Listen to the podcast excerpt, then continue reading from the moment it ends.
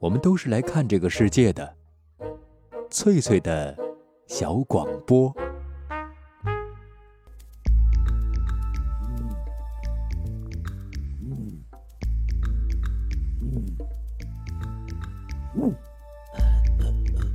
寻访华夏文明，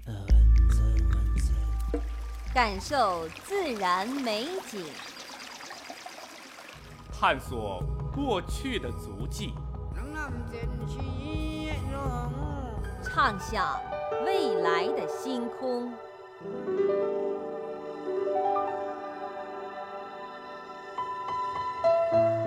在南海，在兴安岭。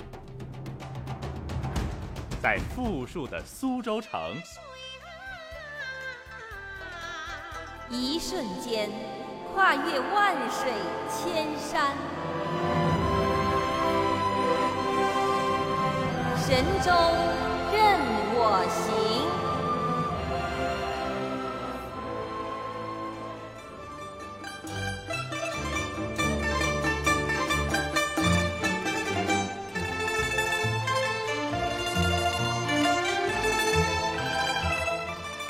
手机旁的各位听众朋友，晚上好！这里是海峡之声广播电台，欢迎准时收听旅游节目《神州任我行》，我是主持人冯翠。系列报道《情系黑土地》，今天为您播出的是最后一集《情系黑土地》。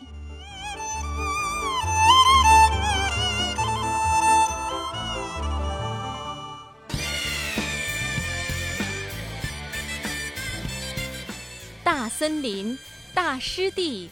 大湖泊，大草原，白山黑水孕育着黑土地上的大风情。系列报道《情系黑土地》，欢迎收听。我的家在东北松花江上啊，那里有满山遍野大豆高粱，在那青山绿水旁，门前两棵大白杨，齐整整的篱笆小草房啊！哎哎哎！摄影旁的各位听众朋友，系列报道《情绪黑土地》算今天我们一共做了十六集，从阿城到伊春，从哈尔滨到鸡西，从黑龙江省的中部走到了东部。一直收听我们节目的听友可能还记得，在做第一期节目的时候，冯翠就特别提及黑龙江是一个最适合养生度假的地方。那里百分之四十一点九的土地被森林所覆盖，一百二十个森林公园释放着大量的负氧离子和植物芳香气。黑龙江乌苏里江、新凯湖、镜泊湖五大莲池，纯净而充沛的水带给我们健康的体验。同时，黑龙江还是许多民族的策源地，它的辽远和丰富远不能用十六集节目来说明。今天，冯翠邀请身旁的各位好朋友，把我们在黑龙江的精彩之旅回顾一下，让我们在共同的回忆中结束这次黑土地之旅。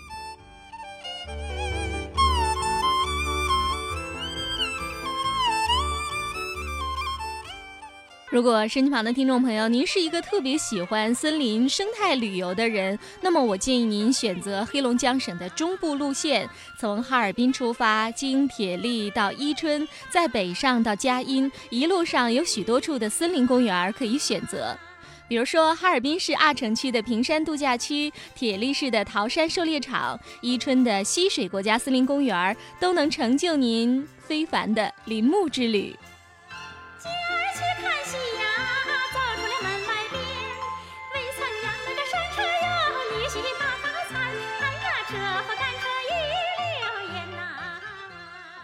好的，收音旁的各位听众朋友，我是记者冯翠，我现在是在呃黑龙江省离哈尔滨市大概有八十公里的平山旅游度假区，我们现在的这个位置叫鹿苑，那我旁边呢就是阿城旅游局的边局长哈，我们请边局长跟大家做一个自我介绍。大家好，我是哈尔滨市阿城区旅游局长边丽艳。我们现在的这个位置叫鹿苑哈，平山皇家鹿苑。我们一路哈上坡这样走上来，然后两边的植被都特别的茂密，好像那个是白桦树。对，它这是一个天然次生林这样的一个山区。由于五十多年来呢，一直在这里边半封闭的散养着一千多头鹿。鹿在它的啃食过程中呢，就把这个灌木和草坪经过清理，然后呢，把能吃掉的、能够到的树叶呢，也都吃掉，这样就修剪成一个清汤林，我们管它叫。那这种景观呢，它是一种大树、青草和这种阳光形成这样一种就是休闲度假的这么一个旅游景区。对，一般的森林会有一些小的、矮的这种灌木哈，但是我们在清汤林里边就见不到，见不到都被鹿吃掉了。这里的山，你可以随处往哪儿走，往上走，往下走，只要你想到哪儿去，都不受任何阻碍。而且在林荫下呢，可以看见一群一群的鹿在那个自由自在的吃青草。对呀，嗯、那我们这个鹿苑是一年四季都开放的吗？包括冬天吗？这个鹿苑呢，它这个景致应该是很特别的。嗯它一年四季呢有不同的景观。嗯春天呢赏花，哦春天的时候呢各种树呢都会开一些花，非常漂亮。嗯夏季的时候呢，它就是青草、绿树嗯和梅花鹿呢褪掉冬毛之后呢，哈形成那种特殊的图案，非常漂亮。嗯秋季的时候呢，五彩斑斓，我们叫它五花山。哦，冬季的时候，这儿有一个大的雪场，也是黑龙江省档次最高的一家雪场。哦它有全国唯一的一条电动的地毯，呃，是一个儿童滑雪场。那么同时呢，也有中高级雪道，呃，一些滑雪的发烧友啊，以及一些旅行社啊，非常看好这个雪场。哦，就是可以在这儿进行这个滑雪，包括小孩儿的一些滑雪的训练哈。它是黑龙江省首家儿童滑雪场，三 S 级雪场。三 S 雪场在咱们国内呢，目前为止应该是档次最高的一种雪场，而且它的雪板全都是进口的。嗯，是一个就是春夏秋冬都特别适合旅游的一个地方。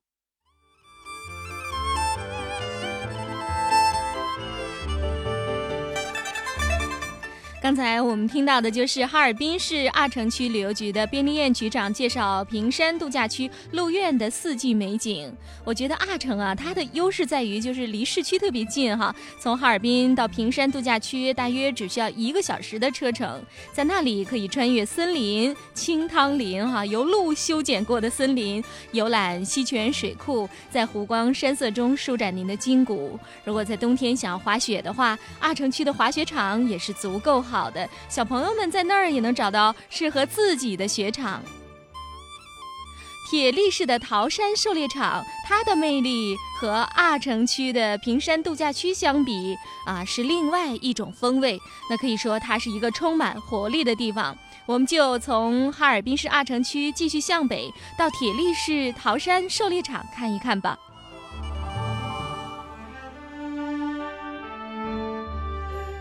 像那个游客一般要是来了，可以在这安排一个几天的行程呢？是不是有一些不同的景区分布在我们这个桃山整个的风景区？我们主要是有两个湖，嗯有八仙湖、桃源湖、青山呢倒映在湖里头啊，像这个蓝天白云都可以在水面，非常静。哦哦八仙湖、桃源湖，还有两个景，雨燕森林嗯是吧？几百年的大红松。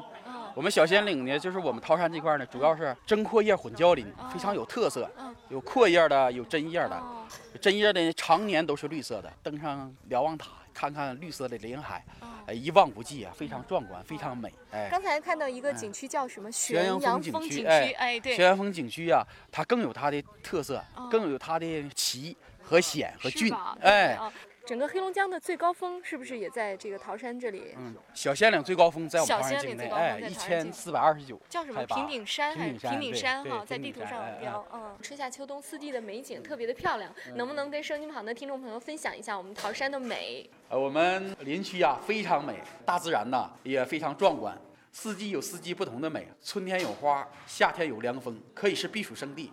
到我们这个狩猎场这个洞里面，大家感到了冬暖夏凉，但是我们夏季的时候也不是那么非常热的，温差非常大。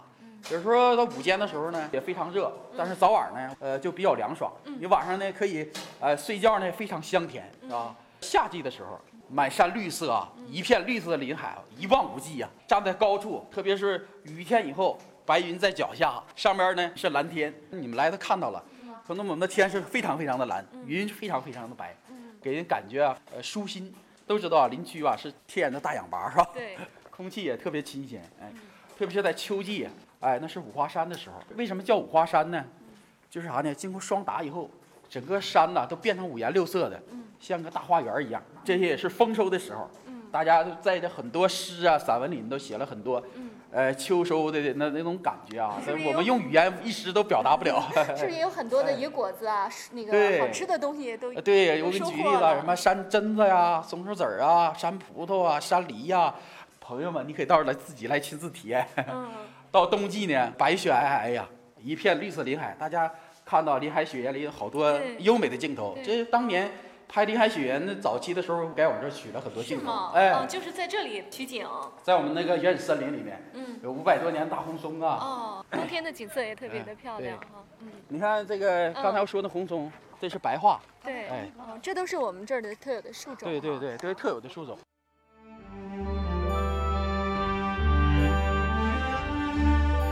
在铁力市的桃山狩猎场原始森林里边，我们可以近距离的观赏大小兴安岭特有的马鹿和梅花鹿，这也是您在黑土地上旅行的一个意外的收获。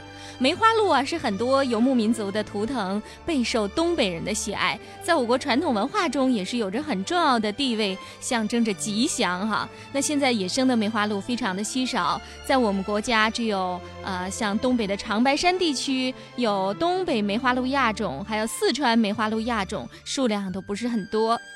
马鹿呢是另外一种大型的鹿，体重在一百五十到二百五十公斤，它是赤鹿的一种，因为看起来的样子像马一样，所以又叫马鹿。我国野生的马鹿主要分布在新疆、内蒙古，还有东北的大小兴安岭。东北马鹿生活在长白山区，还有大小兴安岭地区。那么在接下来的这段录音当中，您会听到桃山鹿场马路还有梅花鹿的鸣叫声。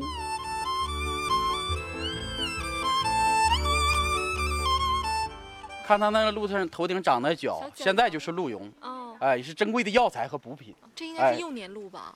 这个是成年鹿成年，鹿成年的雄鹿。哦，这个鹿角你要不割，以后慢慢就嚼着话就长成那几个叉那个大角了，。哎，多少年以后才脱下来，哦，哎，现在就以后就总是这么长，所以它就是一直是这样的。以后就变成那个咱们看那个大硬角了。哦，割一直割不是老是这样突突的。对，割呢就是主要是取取它的绒了，哎，鹿茸取绒了。马鹿是体型比较大的，哎比较大，鹿身上都是宝，是吧？鹿身上鹿茸、鹿角、鹿角都是解毒的。它吃什么呀？它吃它主要是以草类豆吃豆皮子啊。就吃豆皮子。您是饲养员吗？啊，意思啊吃豆皮，吃料，还有料给料。哦，啊一草是为生。这种马路很温顺吧？啊，马路行，马路是都挺好。还叫唤，再把我手都吃了，还要。它可喜欢吃青草了。他吃那些都是干的吗。对呀、不好吃哈，还是青草好吃。嗯，叫一个，那只可爱叫呢。饿了。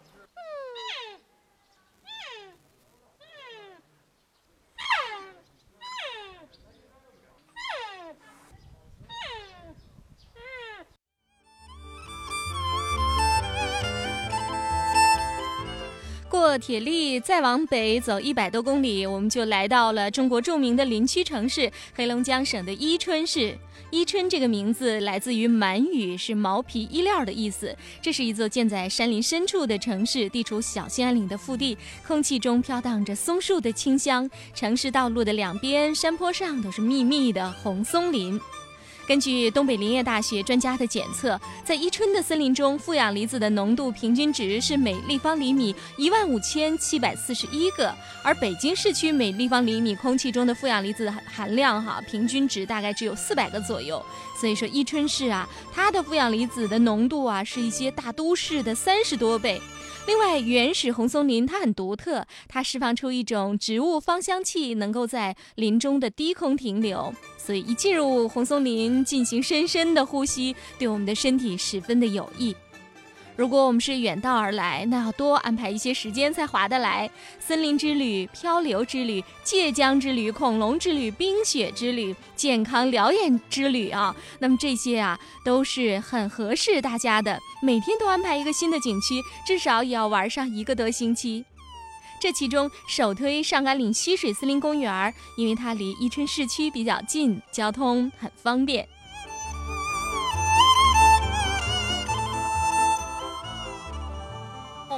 我们终于看到男主角、女主角了。黑龙江和伊春的最重要的一种树种，这里是红松的故乡。这就是我们伊春市的市树，黑龙江省的省树红松树。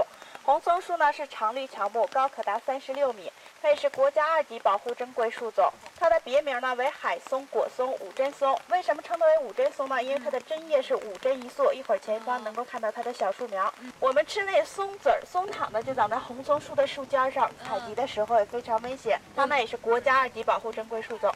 这样一棵很粗的这个红松树，应该长了很多年吧？对，三百多年。这个三百多年，对，六十七年那个，三百多。我们可以看到那个树上有那个松树油子，就平常说的那个散发香味儿的，就是它吧？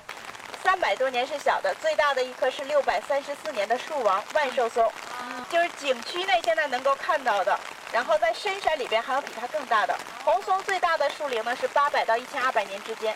红松它的那个名字叫红松，是因为树皮看上去有点红吗？有这个原因，还是树里面是红的？它的树颜色也非常深。哦，它是我们平常做那个家具的特别高档的那种。对，这是我国名贵树材之一。世界呢有百分之六十红松在中国，中国呢有百分之六十的红松在一村。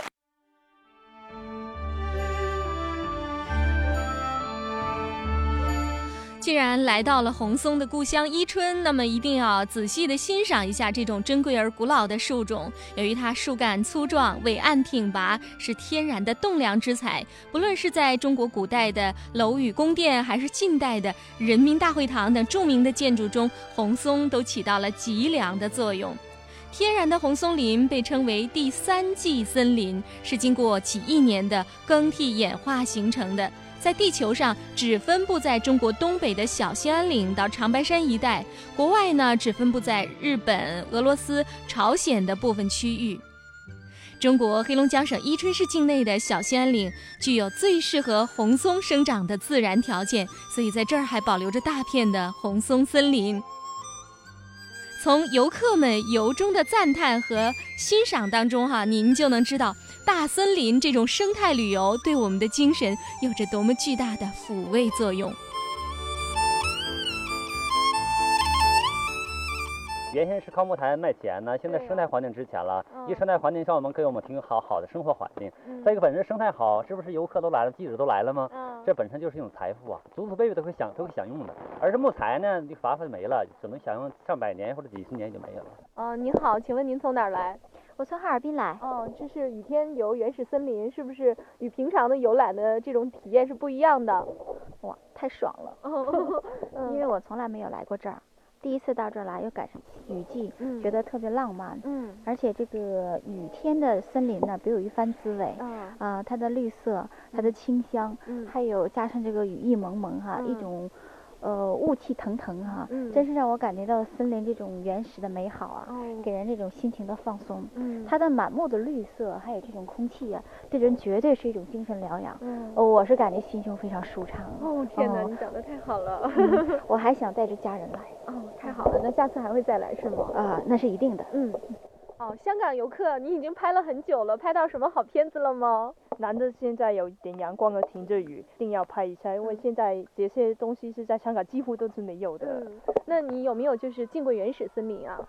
我有，但是那些都是热带雨林。热带雨林。对对。这种北方的这种松林是第一次到哈。对，就是。和那些地方有什么不一样呢？在热带雨林，它是比较潮湿、比较热，还有就是。你都不可以看到顶这样子，但是在节里日你是看到看看到天空，对，还有空气都是比较凉快这样子，在都市里面都没有看到这样子东西。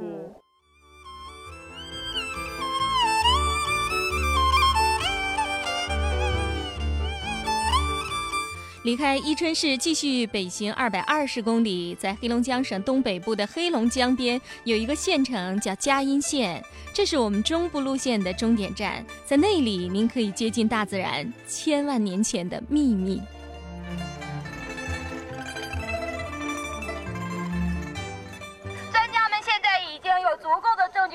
表明，我们现在所处的这块大地，在七千万年以前，这里曾经是一块。恐龙生息的热土，那么现如今，他们只用自己的骨骼挺起了一座座巍峨的山峰。现在我们所处的地方，就是我们嘉音恐龙园建立的依托和背景——嘉音恐龙山。说到恐龙山，这里与我们佳音这座不知名的小镇相比，恐龙山可是如雷贯耳的。它不仅在中国，乃至在世界的地质领域和文化领域中都享有盛名。说到中国神州第一恐龙化石，这就要追溯到一九零二年的时候，当时是由俄罗斯的一位上校军官马纳金到这里进行勘测，并且在一九一五到一九一七年的时候，组织了三次大规模的挖掘，在一九二四年就组装成一架高四点五米、长八米的恐龙化石骨架，命名为黑龙江满洲龙。这也是我们中国最早经科学记录并发掘的骨架，人称神州第一龙。但是非常遗憾呀，中国神州第一龙它并不珍藏在中国的神州大地上，而是馆藏于俄罗斯的圣彼得堡，现如今已经成为圣彼得堡地质博物馆的镇馆之宝了。那么从中国神州第一龙问世以后，我们嘉安这座恐龙山又先后出土了十三架鸭嘴龙骨架化石。我们嘉阴恐龙园它始建于二零零一年，划定保护区的占地面积是三十八点四四平方公里，它共划分为三个保护区，分别是核心区、缓冲区和实验区。现在我们所处的地方就是占地四千零五十四亩的核心区，专家们已经针对我们脚下的核心区进行了保守的估测，这里至少还有恐龙骨架化石近几百具以上，所以我们在这里进行漫步的时候，你还可以想象得到我们在龙骨上行走呢。那么在与此同时，我们又发掘到了大量的龟背类化石以及古植物化石一百三十多个属种，这在中国地域内上来讲是绝无仅有的，在国际上也是实属罕见的。也正是因为如此，我们江安这里才每年吸引了大批的国内外的专家和学者到这里进行考察和观光。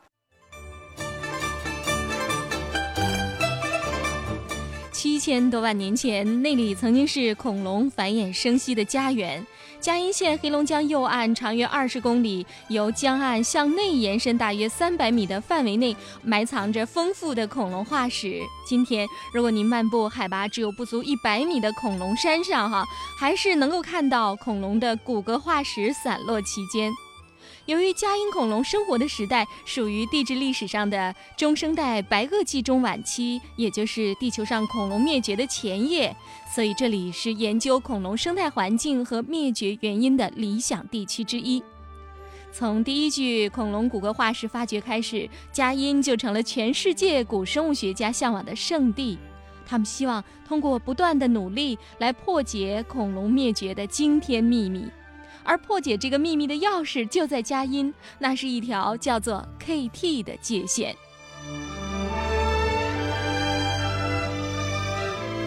到底什么是 KT 线？K 是代表的白垩纪，T 是代表的白垩纪之后新生代的第一个纪，第三纪。KT 界限也就是白垩纪和第三纪它这个交叉线。嗯，它是一个地层，指的也就几公分厚的一个土层。嗯，对。那就是这个界限的发现，就是对于考古、对于那个古生物界来说，是有什么样的意义呢？我看提到了好几次。咱们这里是出土的，不是距咱们人类最近的，也就是六千五百万年前地球上的最后一批恐龙吗？就是咱们嘉音出土的对对，是这样的啊。对，专家们在嘉音的地层中找到了呃白垩纪末期的恐龙，又找到了第三纪早期。的植物，所以专家们希望在佳音的地层中能够了解到，如果这条 KT 界限的确定的话，就能够了解到，呃，在白垩纪末期究竟是发生了什么样的重大事件，从而呢使这些地球上大部分的爬行动物恐龙从地球上消失了。哦，那现在就是我在展馆当中听到了，就有关恐龙灭绝的那个呃说法。特别不一样，您能给说说吗？对于恐龙是如何灭绝的，现在其实仍然是个谜，专家们也正在不断的探索当中。现在也提出了很多假说，比如像行星撞击地球，还有就是彗星撞击地球，以及呢气候的变化，还有就是像食物中毒说了，火山爆发说了，其实很多种。不过呢，一些专家也介绍了，说恐龙是如何灭绝的，现在仍然是个谜。呃，专家们对于恐龙是如何灭绝的，现在呃不是正在不停的研究吗？不单单是出于对生命起源的好奇，更更是对我们人类自身命运的担心吧。因为恐龙在地球上生活了一点六亿年之久，都从地球上消失了。对，一些专家也介绍说，恐龙灭绝有可能不是一朝一夕，他们有可能经历了一段时间，而这一段时间有可能就是一千万年。所以说什么都是可能。嗯，所以说就是佳音这个地方之所以重要，就是因为它是在最后的那个时期，它可以记录最后时期发生的事情。末期，对，而且那个是白垩纪晚期，被称之为白垩纪公园嘛。海峡两岸的游客来了，可以参观这个恐龙馆之外，能到那个发掘的现场看吗？当然可以，它这个只是一部分，咱们这个展厅下面有一部分挖掘现场，还有大部分的挖掘现场是在咱们这恐龙山下山的山坡，现在江下正在施工，它就是建了一个防洪大堤，就防止黑龙江涨水冲刷山体，走路的话得半个小时。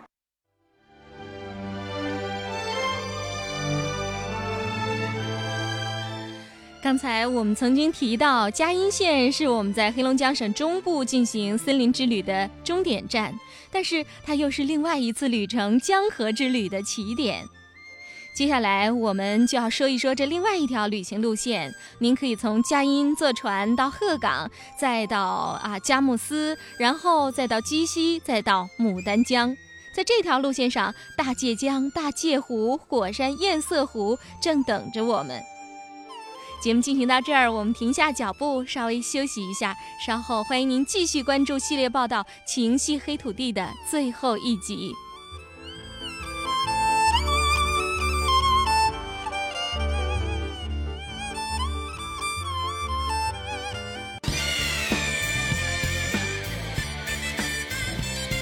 大森林、大湿地、大湖泊、大草原。白山黑水孕育着黑土地上的大风情。系列报道《情系黑土地》正在播出。我的家在东北松花江上啊，那里有满山遍野大豆高粱，在那青山绿水旁，门前两棵大白杨，齐整整的篱笆院儿，一间小草房啊。哎哎。提到中国的母亲河，也许您会想到长江、黄河，而中国的第三大河就是黑龙江。它和长江、黄河一样，黑龙江也是我们中华民族的母亲河。生活在黑龙江流域的满族、蒙族、朝鲜族、赫哲族、鄂伦春等少数民族和汉族人民一块儿活跃在江河的周围，用自己特有的民俗文化丰富和发展着中华民族的灿烂文化。黑龙江又是世界上最长的一条大界江，它穿越中国、俄罗斯和蒙古，从海拉尔河源算起，全长四千三百七十公里，中俄界江段长达一千八百九十公里。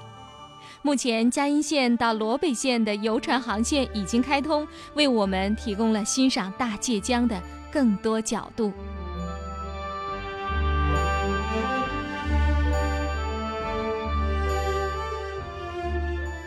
们现在就是在游览那个佳音的这个中俄界江、黑龙江的这样的一条船上，江的那面就是俄罗斯，是吗？这边是我们，这边是中国。对，江的那一面就是俄罗斯。目前俄罗斯在佳音的对面呢，还没有居民，它是一种原始状态的林子。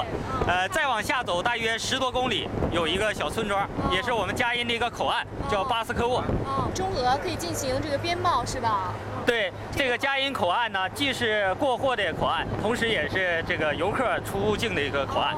它是国家的一类口岸。哦，一类口岸啊，很多俄罗斯客人就是从对从这里进入黑龙江，进入伊春的。对啊，那是不是就是当地像佳音也有一些边贸活动啊？有有，每年那个木材了，像我们的山特产品了，很多都由这里进出口。另外呢，还有一些俄罗斯人到这里来采购一些物品，对，采购、观光都有。他们说黑龙江是一条没有污染的这样的一条江，一条界江。对，目前来说，从这个界江来说呀，黑龙江是没有污染，因为在整个黑龙江的沿岸没有各种的大型的这个工厂，它基本上都是农田和原始林。特别是沿着界江旅游，我们可以看到整个的这个森林呢没有遭到任何破坏，而且这个居民非常少，所以它是一条无污染的河流。黑龙江每年是不是也有冰封的季节啊？冬天可以游界江吗？冬天也可以，冬天我们这里经常搞一些国际汽车拉力赛了这种比赛。另外，冬天呢，在冰面上我们可以滑冰。我们想问一下，如果要是游览黑龙江的话，有几艘游船供我们游客使用啊？这个线开通以后，佳音和罗北一共大约有二十条船，承载量在五十人以下的大约有五六艘。六十人以下的十艘，再能乘坐这个两百人的这样的有两艘。这样的船是每天固定发船吗？还是根据游客的？这个要提前预定，因为这趟航线开通呢，这个成本啊还是很高的。是的。所以说，为了降低这个成本。使游客呢得到实惠，那么就要提前预定。哦，哎，主要是以接待团队为主。哦，以接待团队为主。船票大概是要多少钱？船票要是从佳音到罗北这个船票，我们大概算一下，大约在两百五六十块钱。从佳音到罗北的路程有多远？航程大约是六小时。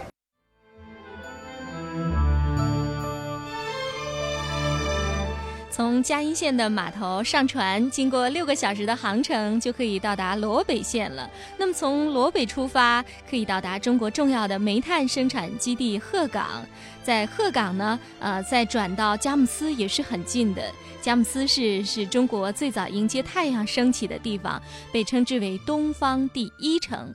它是黑龙江省东部地区铁路、公路、水路和航空运输的重要交通枢纽，交通很发达。所以我们在佳木斯转车到鸡西市，那么江湖之旅便顺利转接了。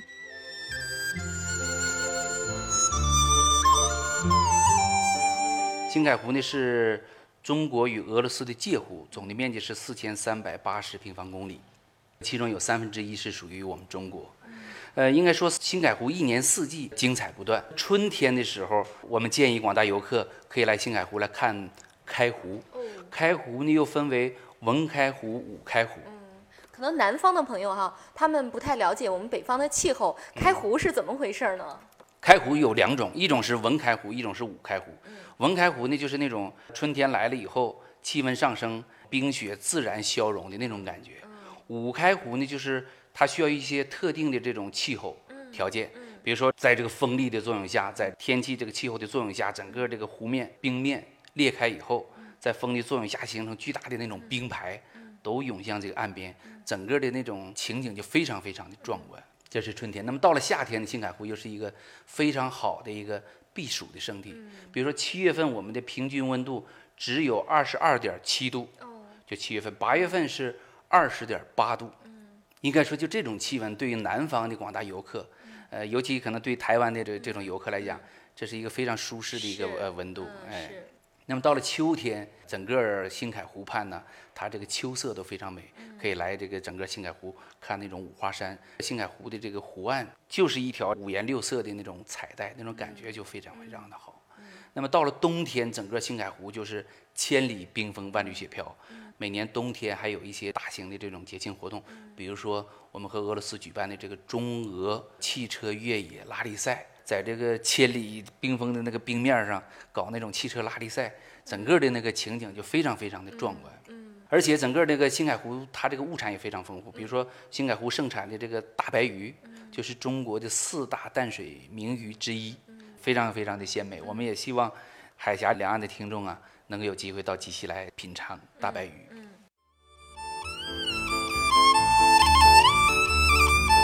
在鸡西市啊，您可以安排新海湖之旅，这是一个界湖之旅。呃，另外呢，您也可以到虎林市去看一看虎头要塞。那么从鸡西市再到另外一个城市哈，那就是牡丹江市。因为看过了大界湖，另外一个湖也在等着我们，它就是牡丹江市的镜泊湖，百里镜泊，平静安逸。我们一起来感受一下那里的风光。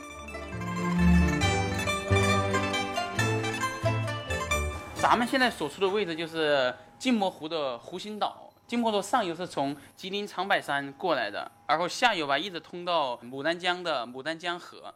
这是一个高山围堰湖，是世界上第二高的，第一高的高山围堰湖吧在那个瑞士。镜泊湖的全长是四十五公里，所以叫百里镜泊。然后平均水深是四十五米深，最深处吧是七十五米深。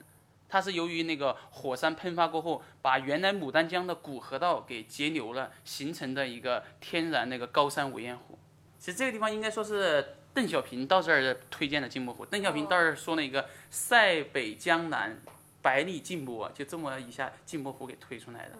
哦，镜泊湖的鱼好像特别的出名。对对对，它最出名的就是镜泊湖的红尾，是它特有的一种。尾巴吧是红的，就这么点儿，它是镜泊湖特产的，别的地方没有。而且那个鱼吧，只要一离开镜泊湖的湖水就死，所以别的地方都养殖不了的。嗯，这个水凉吗？这个水特别凉，因为它是那个雪水，再加上这个属于高山尾堰湖，非常深。它火山喷发过，就是表面上嘛，就瞅着像一面镜子似的，实际上下面有很多暗河道，下面的整个水流是非常乱的，呃，非常复杂的。嗯，那个船是游艇吗？对，那是游艇。嗯，咱们这儿有个码头，码头吧，它有有大船儿，大船儿的话，它就像那个班车似的，坐满了一个船儿会滚动式的发船。它这船要到哪里去啊？有远的，有近的，一般是从码头出发到这个地方吧，看那个镜泊湖有一大胜景，叫毛公山。这个山就是在一个特定的位置才能看见，看上去的话，就像毛泽东主席睡躺的是非常非常像，惟妙惟肖的。这就是毛公山，就是镜泊湖的第一大胜景。再就是吊水楼瀑布，然后再往上去吧，有个抱月湾，一个月亮似的抱月湾。从哪里过来？从上海过来。从上海过来是怎么进入到怎么到牡丹江？交通上啊？交通啊，坐火车、巴士。为什么选择到这儿来过夏天？哦，这个地方环境比较好吧？镜泊湖嘛也比较有名，来看看。请问那个两位女士是从哪儿来的？大连。大连哈，金泊湖的那个去游船挺美的。挺美的。刚刚坐了游船了。对啊，牡丹江这两年发展的很好，因为我们大连有很多的海嘛。对呀。来到了镜泊湖，感觉它那个和大连的海它是两个风格。哦。大连因为那海有点盐水嘛，它这是淡水的嘛，这个地方挺干爽的。它俩的气候差不多少，只是大连那是海风，它这是好像有点陆地那种，感觉不一样，就是说。虽然外面很热，但是到了阴凉地方就很风凉，挺愉快的吧？挺愉快，这次来的很愉快。我建议我的朋友从大连的海边来到这个看看湖，也挺美的。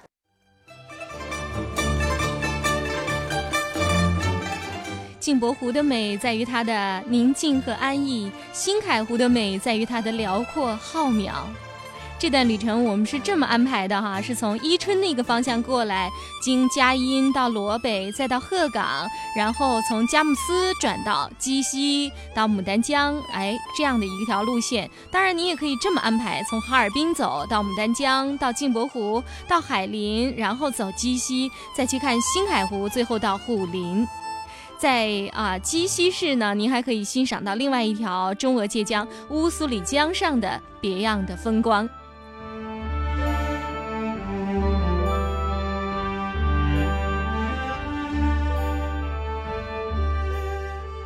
身旁的各位听众朋友，到黑龙江省旅游，不单是为了寻访大江、大湖、大森林，啊，这片土地上的人民同样值得我们关注。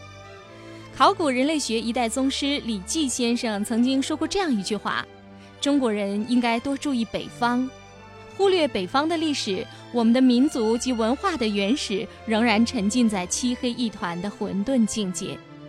的确，中国的历史不仅是汉族的历史，还是许许多多少数民族的历史。不了解草原，不了解北方，也就无从理解中国历史。从这个角度讲，黑龙江您至少应该去一次，因为它是很多民族的策源地。契丹、鲜卑、女真、蒙古，他们都曾经生活在白山黑水间。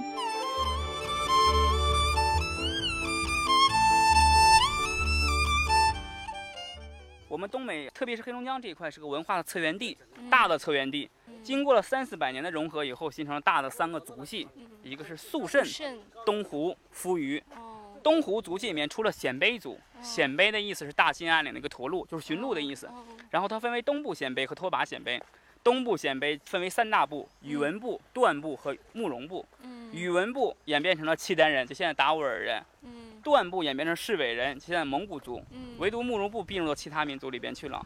但是慕容很有姓。像我们北方的现在的一些很著名的少数民族，其实都是起源于黑龙江。黑龙江对，黑龙江大兴安岭这一带，都是在黑龙江这一块。我们中国五千年的多年的历史上面，只有三个朝代是汉族人建立的，一个是汉、宋和明，明朝是汉。其他都是少数民族建立的，比如唐朝就是羌人。对，肃慎的意思啊是东方人。哦。然后接下来的时候，一楼，一楼的意思是林中人。雾集是雪中人，雪中人，雪中在在地下待着那个雪中雪中人，对对对，然后成为墨鹤，墨鹤的意思是水边人，然后女真。黑水和另外一个素墨，素墨，素墨墨鹤，我们是黑水墨鹤，黑水墨鹤是就是根据地域来分的，对对对对，素墨住在哪儿啊？素墨就是现在牡丹江一带，黑水是指阿城这边，不是不是的，远东一带更远一块，但是我们后来迁了，迁到这边来的。女真的意思是东方之鹰，鹰之民族称为女真族，就是满族人的前身。满族在佛教里边称为妙吉祥，就是吉祥如意的民族。它分佛满洲和一切满洲，佛满洲血液比较纯，全国人口只有二百多万，里面有一部分就是不太纯的，里面有蒙八旗、汉八旗。有蒙古族、汉族的血统在里边。近代的这一部分女真人并入到其他，就是海西部的女真。后来的满清贵族里边，它是起源于建州。建州女真，辽宁那边。不是的，它最开始起源的是我们黑龙江的绥芬河。哦。为什么称为建州呢？渤海国下面有个帅宾府，帅宾府下面有个州叫建州。哦。它起源于那儿，就是现在黑龙江的绥芬河。哦。由绥芬河进入到三姓，就是宜兰，然后进入到新宾。界凡、萨尔浒、辽阳、沈阳这么一个路线走了二百年，用了三十六年的时间重新统一东北。就是努尔哈赤是满语，是野猪皮的意思。嗯，这个舒尔哈齐是豹皮，雅尔哈齐是马皮，还有穆尔哈齐是鹿皮。嗯，还野猪皮比较厉害点儿。契丹这个民族兴起于唐末，明代中后期，上百万的人口在历史上消失掉了，一直是个谜。后来在八十年代的时候，在我国内蒙的乌兰察布盟出土个女尸。用这个左侧的万古电音在选样测的时候呢，北方的少数民族当中，达斡尔这个民族和他最靠近，证明达斡尔人就是契丹人的后裔。我国历史上最后一位皇后婉容就是达斡尔族。黑龙江第二大城市齐齐哈尔是达斡尔语齐齐尔克的转音，意思是边堡，就是边疆的重要堡垒。有人把称为天然牧场的意思。像俄语管中国的发音就是契丹，就来源契丹，契丹，契丹的意思。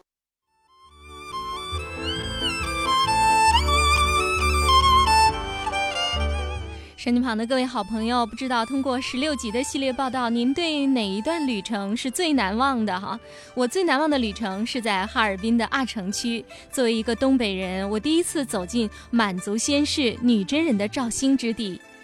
编局长特别提醒我们，如果要是第一次到阿城，那么一定要认识一个人，了解一段历史。这个人就是女真族的民族英雄，大金国的开国的皇帝哈完颜阿骨达。如果您是一个北京人，您应该到阿城去看一看，因为第一个在北京建立都城的正是女真人。一一五三年，金国第四代皇帝将都城从阿城迁到燕京，也就是今天的北京，从此开辟了燕京的新纪元。这座呃金国的中都后来成为元明清各代乃至中华人民共和国的首都。如果您来自台湾省，您应该到阿城去看一看。因为女真贵族完颜宗翰的后裔就生活在台湾。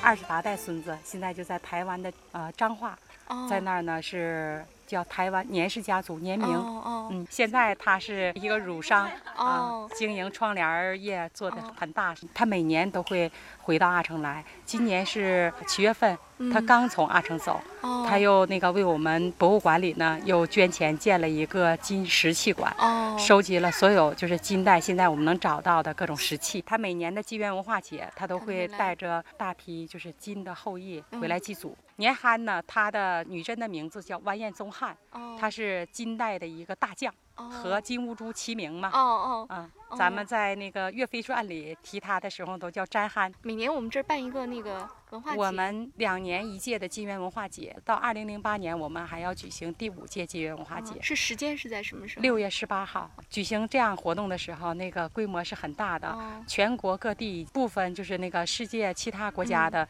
一些个女真后裔都会回来祭祖。如果要是说第一次来阿城的人呢，就是呃，肯定要先了解阿城的历史，了解它的文化和民俗。呃，一般都是要先到金上京历史博物馆，嗯通过金上京历史博物馆大概是一个半小时左右的浏览观光呢，你就可以了解到女真文化，了解到整个阿城的这种地域风情。同时呢，在它呃很近的地方呢，就有一个太祖陵陵址公园，也就是金太祖完颜阿骨达出葬陵的一个陵址公园。嗯那么我。想到阿城来呢，要了解一段历史，嗯。要了解一个人物。通过对金太祖完颜阿骨达的了解呢，就能够更清晰地掌握这种历史的脉络。那么，在金上京历史博物馆的前边呢，正前方呢，就是我们的金上京会宁府遗址，它是全国保存最好的呃一百座著名遗址之一，现在也是呃咱们列为国家就是重点保护性开发的一个旅游景区。嗯了解到这些历史之后呢，如果是对历史文化感兴趣的呢，阿城呢，因为有金代这样的一段历史，所以它遗存了很多处的遗址，哦大概是有八十几处吧。嗯，就是在周边的一些地方分布是对，像它有那个雅沟镇嘛，对雅沟镇那儿有雅沟摩崖石刻，哦它是全国唯一的一处金代石刻像，都得有八百九十年。哦